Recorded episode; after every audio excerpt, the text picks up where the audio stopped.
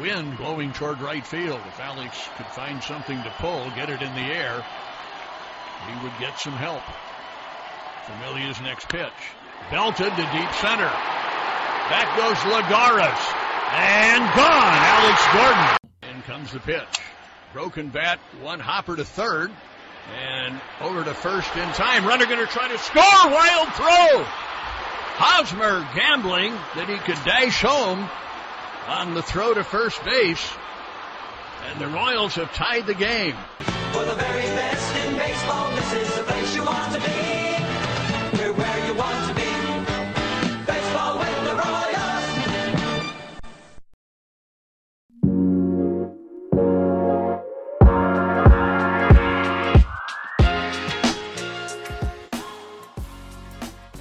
Welcome in, everybody. Today is Tuesday, August the 25th, and we've got a crossover episode for you guys today.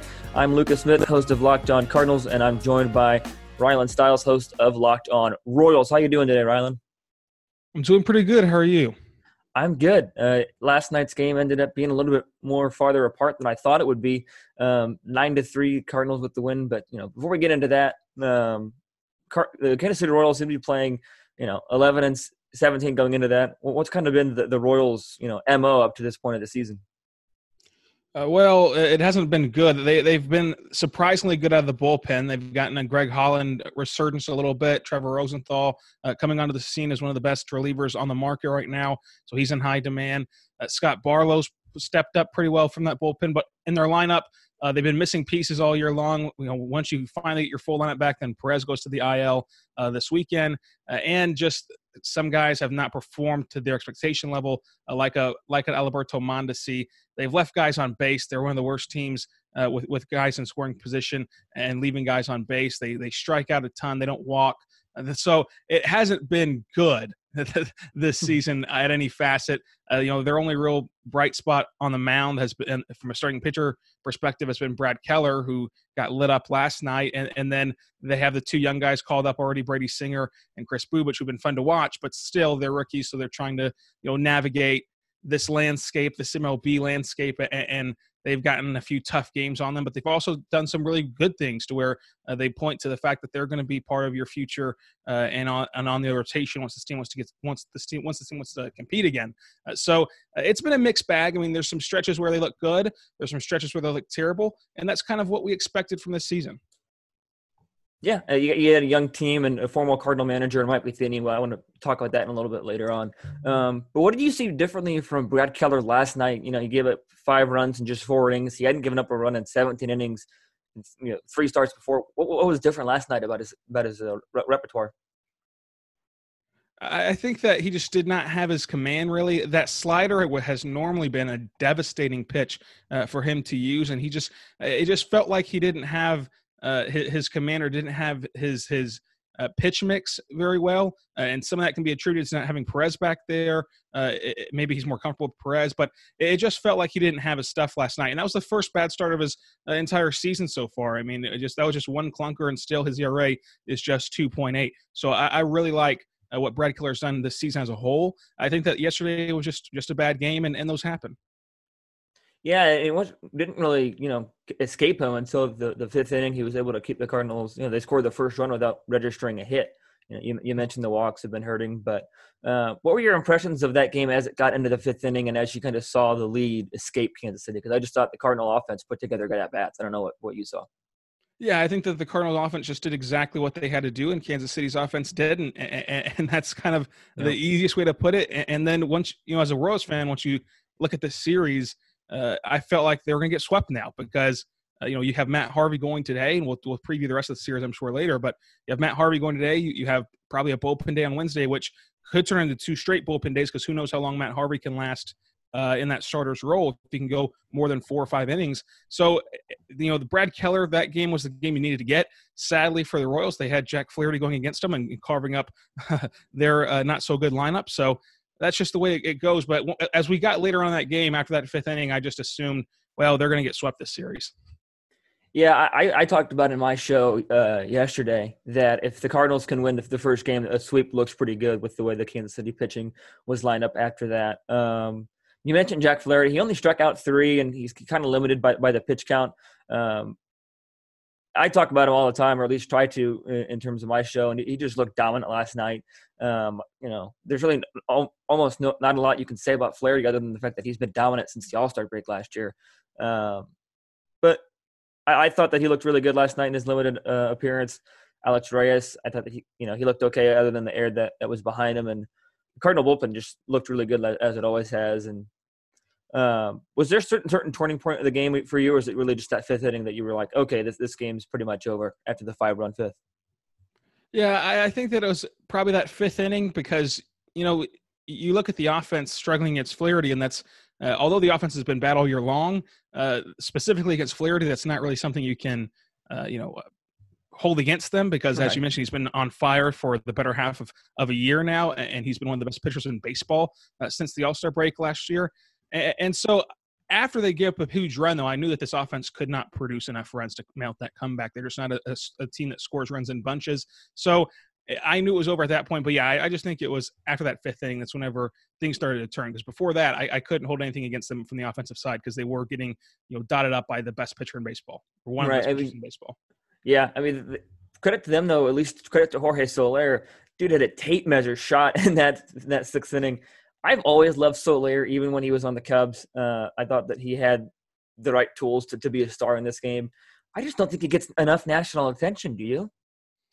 I think that that's part of it. I think that he's just a, a typical power hitter to the extreme. Uh, he, I think he doesn't get enough credit for the amount of walks he can get uh, because for a power hitter uh, and for a guy that's re- really an all or nothing type of hitter, he does draw more walks th- than you would assume. Uh, but but yeah, I think that a lot of that has to do with he's no longer playing in Chicago. If he was putting up these numbers in Chicago and in the middle of that Cubs lineup, uh, yeah. then it would get talked about a lot more. Uh, but he is so hot and cold that this team can't stay afloat whenever a power hitter goes to those strikeout streaks. Uh, whereas if he was still with that Cubs lineup, they probably could manage that a lot better, and, and, the team would be winning and be more relevant, and then he would get on the spotlight even more. But but yeah, what he did last year, I think, uh, didn't get talked about nearly enough, especially doing that at Kauffman Stadium. I mean, this is not doing it at Yankee Stadium in a bandbox or, or at the Crawford boxes in, in uh, Houston. This is at Kauffman Stadium, and he was able to lead the league uh, in home runs. I think that that did not get talked about nearly enough, uh, and you're, you're seeing him start to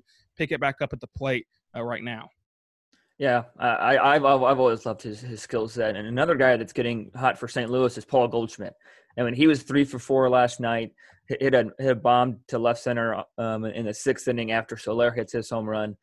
I just think if Paul Goldschmidt gets going and the rest of this offense is kind of just, even just mediocre, because this offense, you know, doesn't really jump out at you as oh this this is this is gonna is offense that's gonna get 12 runs or 12 hits tonight and, and you know score seven eight five or seven eight nine runs.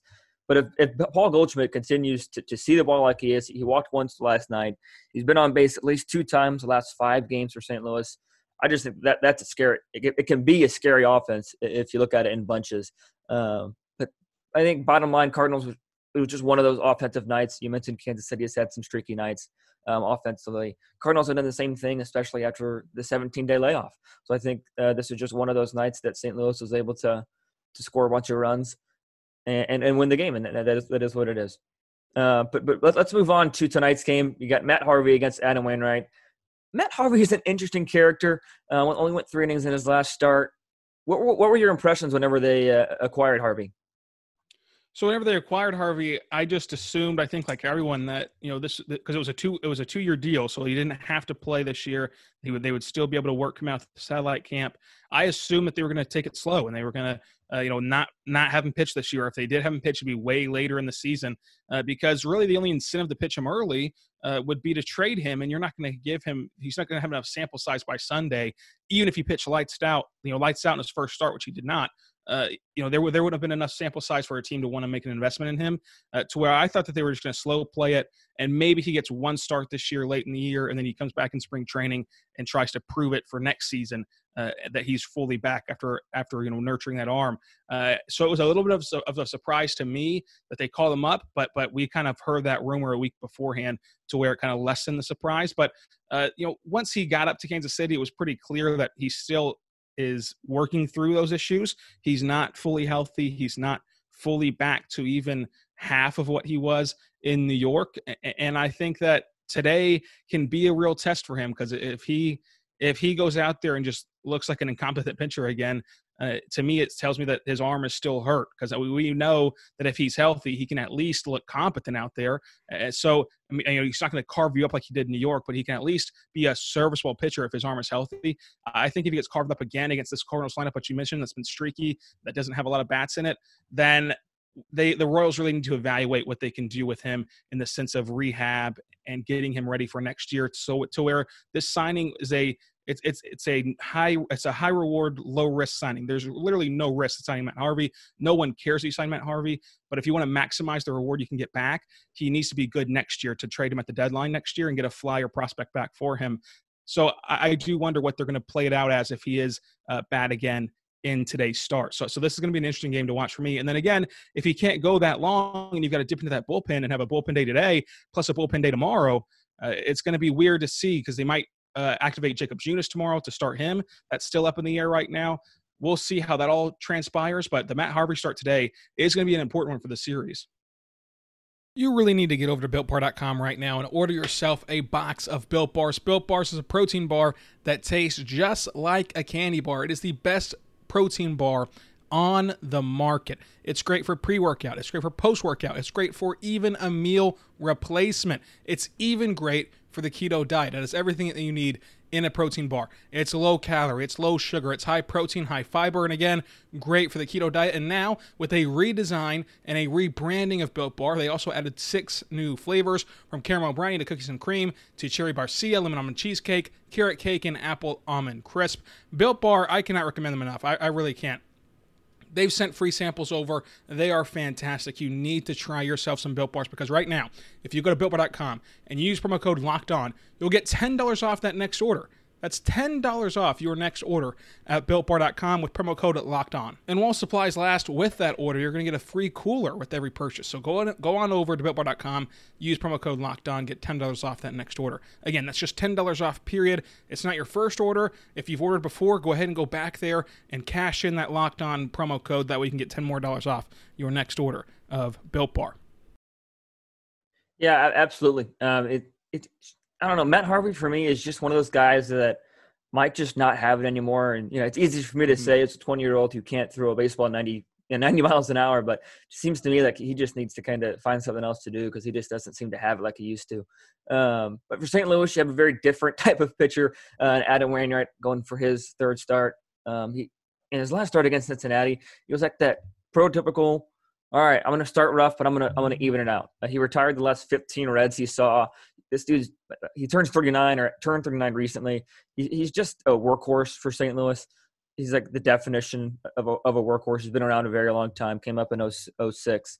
Um, and he, he just looks really good. I mean, the, the book on him is pretty simple. He's going to throw a curveball a lot. I mean, his curveball is good. He throws it a lot for a reason. Um, he, has the capability, like, like we saw against a pretty good Reds offense, to retire 15 in a row. We'll see what he can do against the Kansas City offense tonight. Um, what's, what's your prediction for tonight's game, Rylan? You know, I, I just don't trust Matt Harvey's arm. I really don't, and I don't know how much more the Royals are going to want to throw Trevor Rosenthal. You know how they're going to want to manage their bullpen.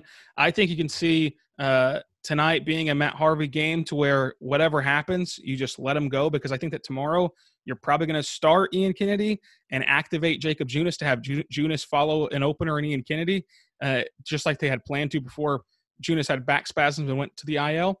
Uh, so I think that today is really a Matt Harvey day. If he's good, great. If he's bad, well, he's going to have to suffer through it until we get to that fifth, sixth inning, and then from there you can turn it over to the bullpen. But I, I, I hope that doesn't have another short start in this one.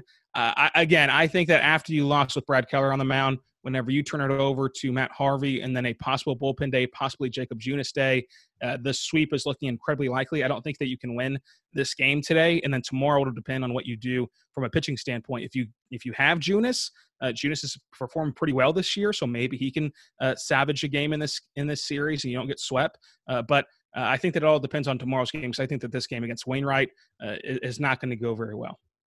Well, I tend to agree. Uh, I said if the Cardinals could, could win the first two, I like their chances against the bullpen game um, on Wednesday. So I tend to agree with your or you know recognition of tonight's game. Before we get into tomorrow's game, just you know, this I seventy series has always been interesting for St. Louis. It seems, you know, it's it's one of those series that it's always seems to be competitive a lot of the times. What have your impressions been of Mike Matheny as a manager? And I know it's kind of an awkward first year for any manager, but especially for Mike Matheny. What have your impressions been of him as his first year as a Royal? Well, uh, you know, he he's done some things that that you don't agree with all the time. I like like he had Mondesi batting high on the order for a lot of this year. That was just didn't make any sense at all. Uh, but I, I, I will say the best thing I can say about Mike Matheny, and, and I truly mean this, is that he has not given any coach speak he has he has truly put his money where his mouth is because since January, before we knew it was about going to be a COVID season, before we knew it was going to be expanded postseason, he talked about wanting to win. He talked about wanting to compete, uh, and you kind of laughed that off as you know what is he supposed to say? What is he supposed to to to talk about here? Whenever you're looking at this season, and and, and we're sitting in January, and the season doesn't start until you know April. What is he supposed to say? Mm-hmm. Uh, but once we got into the season, and it helps only having a 60 game sprint and having the, the benefit of expanded playoffs, uh, that's what he's truly done is he's tried to win every ball game. He, he, he's done his best at managing the bullpen, calling in guys in a high leverage situation, not waiting till they get in a, in a in a save role. You know, he, he's done the best he can to win every ball game. There's some lineup construction things that early on in the year in the year I didn't really agree with, but he fixed those. Uh, and he hasn't really nurtured anyone on this roster. Uh, if you if you're not producing, uh, you're not going to play. You're going to get moved down the order. He took a little bit longer with that with Mondesi, but he eventually got there with Mondesi and moved him down the order. Uh, so uh, you know, all all around there are some frustrating things about him, but but I like the fact that he's he's said what he's going to do, and he's actually followed through with that, with trying to win. He just does not have the roster around him to win, but he's made the right calls, uh, especially with that bullpen. I think uh, this season they just don't always go your way because you don't have that good of a team.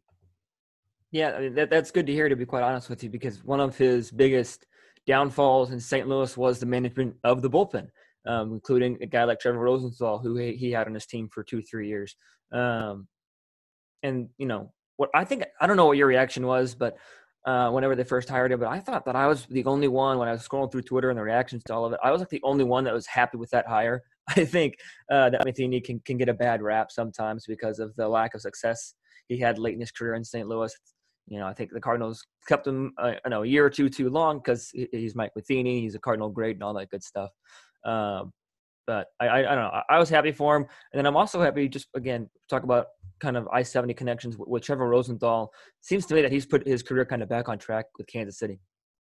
Yeah, I mean he's 30 years old right now, and he's the hottest arm on the market. I mean, I mean you, you hear reports of everyone wanting to buy uh, Rosenthal right now at the deadline. Even the Miami Marlins want him on their roster, so you can tell uh, what the what the bigger markets who need bullpen help. You look at Houston, you look at Chicago. Uh, they're going to probably be interested in him as well. So I think that there's no way he's on this roster come next Monday. Uh, but that's that's a good thing. I mean, that's exactly what you wanted if you're Kansas City. If you're not going to compete then a guy that you put a flyer on this offseason needs to produce. That way you can flip him at the deadline for a prospect you weren't going to have otherwise. So he did his job for Kansas City, and he's done a fantastic job in Kansas City. Uh, and they'll trade him and hopefully has great success, whatever team grabs him for a postseason push. But he's done fantastic in Kansas City. And that, and that goes back to spring training 1.0, back whenever we were in Surprise, Arizona. He was he was lights out and i was i was cautiously optimistic. And then it went into summer camp back at the k. He was lights out and i was cautious, cautiously optimistic. And then this season he's been very very good. And i think that it's, it's proven that with all the teams that are interested in him. I think that over half the league is going to want to buy trevor rosenthal and i think that he's going to be dealt by sunday. Well i mean that, that's good to hear because Rosenthal was one of those guys that was good for a year or two for St. Louis, you know, three depending on what numbers you look at, and one of those guys that for at least for me, I, I felt bad for him. He just seemed to have lost his control, lost his mo of his, you know, hundred mile an hour fastball, and it just, you know, seems to me that he lost his way for a bit. But glad to hear that he's back on track. So before we wrap up, I do want to mention a little bit about Wednesday's game, seven fifteen start, just like uh, tonight's game and last night's. Cardinals have Dakota Hudson on the on the bump, sinker ball pitcher, really good slider and eight and two thirds innings in his last two starts as he builds his arm strength after the layoff. He's only allowed one run. Um, he'll probably go more than more than five innings today if his pitch count stays where it's supposed to be. Not a lot of experience uh, with the Royal lineup against Hudson. You expect to see that with a, a division squad, but um, I like what Hudson brings to the table. He's an old-fashioned kind of you know sinker ball. He's going to get a lot of ground balls. He's going to get a lot of outs. Um, and you mentioned you think uh, Ian Kennedy will probably get the uh, opener start for the bullpen day on Kansas City. Yeah, it's sounding more and more as if they're going to activate Jakob Junis on Wednesday, who's been on the IL. And the plan with Junis has always been to use an opener in front of him, and they've liked Kennedy in that role because Junis's numbers are just atrocious the third time through the order. So if you take away that third time through the order, he should have a really good start. So you start the opener with Ian Kennedy, uh, and, and I think that that's going to work out pretty well. Ian Kennedy had a good a good start in him uh, you know, a couple, you know, this last weekend. He was fantastic in that opener role. So I think that that's how it's going to play out on Wednesday, if not a, just a traditional bullpen day. But the rumor right now is that it's going to be Junis gets activated on Wednesday and he starts behind Ian Kennedy. Well, we'll see how that plays out, and we'll see how the rest of the series plays out starting tonight at 7:15. Um, well, that, that's all I got. Ryan, anything you want to add to this I-70 series? Nope, that's all I got too. Wonderful. Uh, my name is Lucas Smith. You can follow me on Twitter at LJ Fastball at LO underscore Cardinals is the Twitter handle. Rylan, where can we find you? Uh, you can follow me on Twitter at Rylan underscore Stiles. It's at R Y L A N underscore S T I L E S. Wonderful. And t- take a listen to Locked On Royals um, daily podcast. And also, Rylan, you host Locked On Thunder. So I'm sure you're having a good time with that in the postseason realm as well it's a lot more fun talking about a winning team in the postseason with Locked On Thunder right now. But yes, I, I do host Locked On Thunder. It's a great time. Uh, so if you're a basketball fan and, and, you're looking for a team to support, go ahead and support the Thunder and, and listen to Locked On Thunder. Absolutely. And if you're another basketball team, Locked On Network has your podcast as well. So from Rylan Stiles, I'm Lucas Smith. Thanks for listening today, ladies and gentlemen. Stay safe, stay well, have a great day.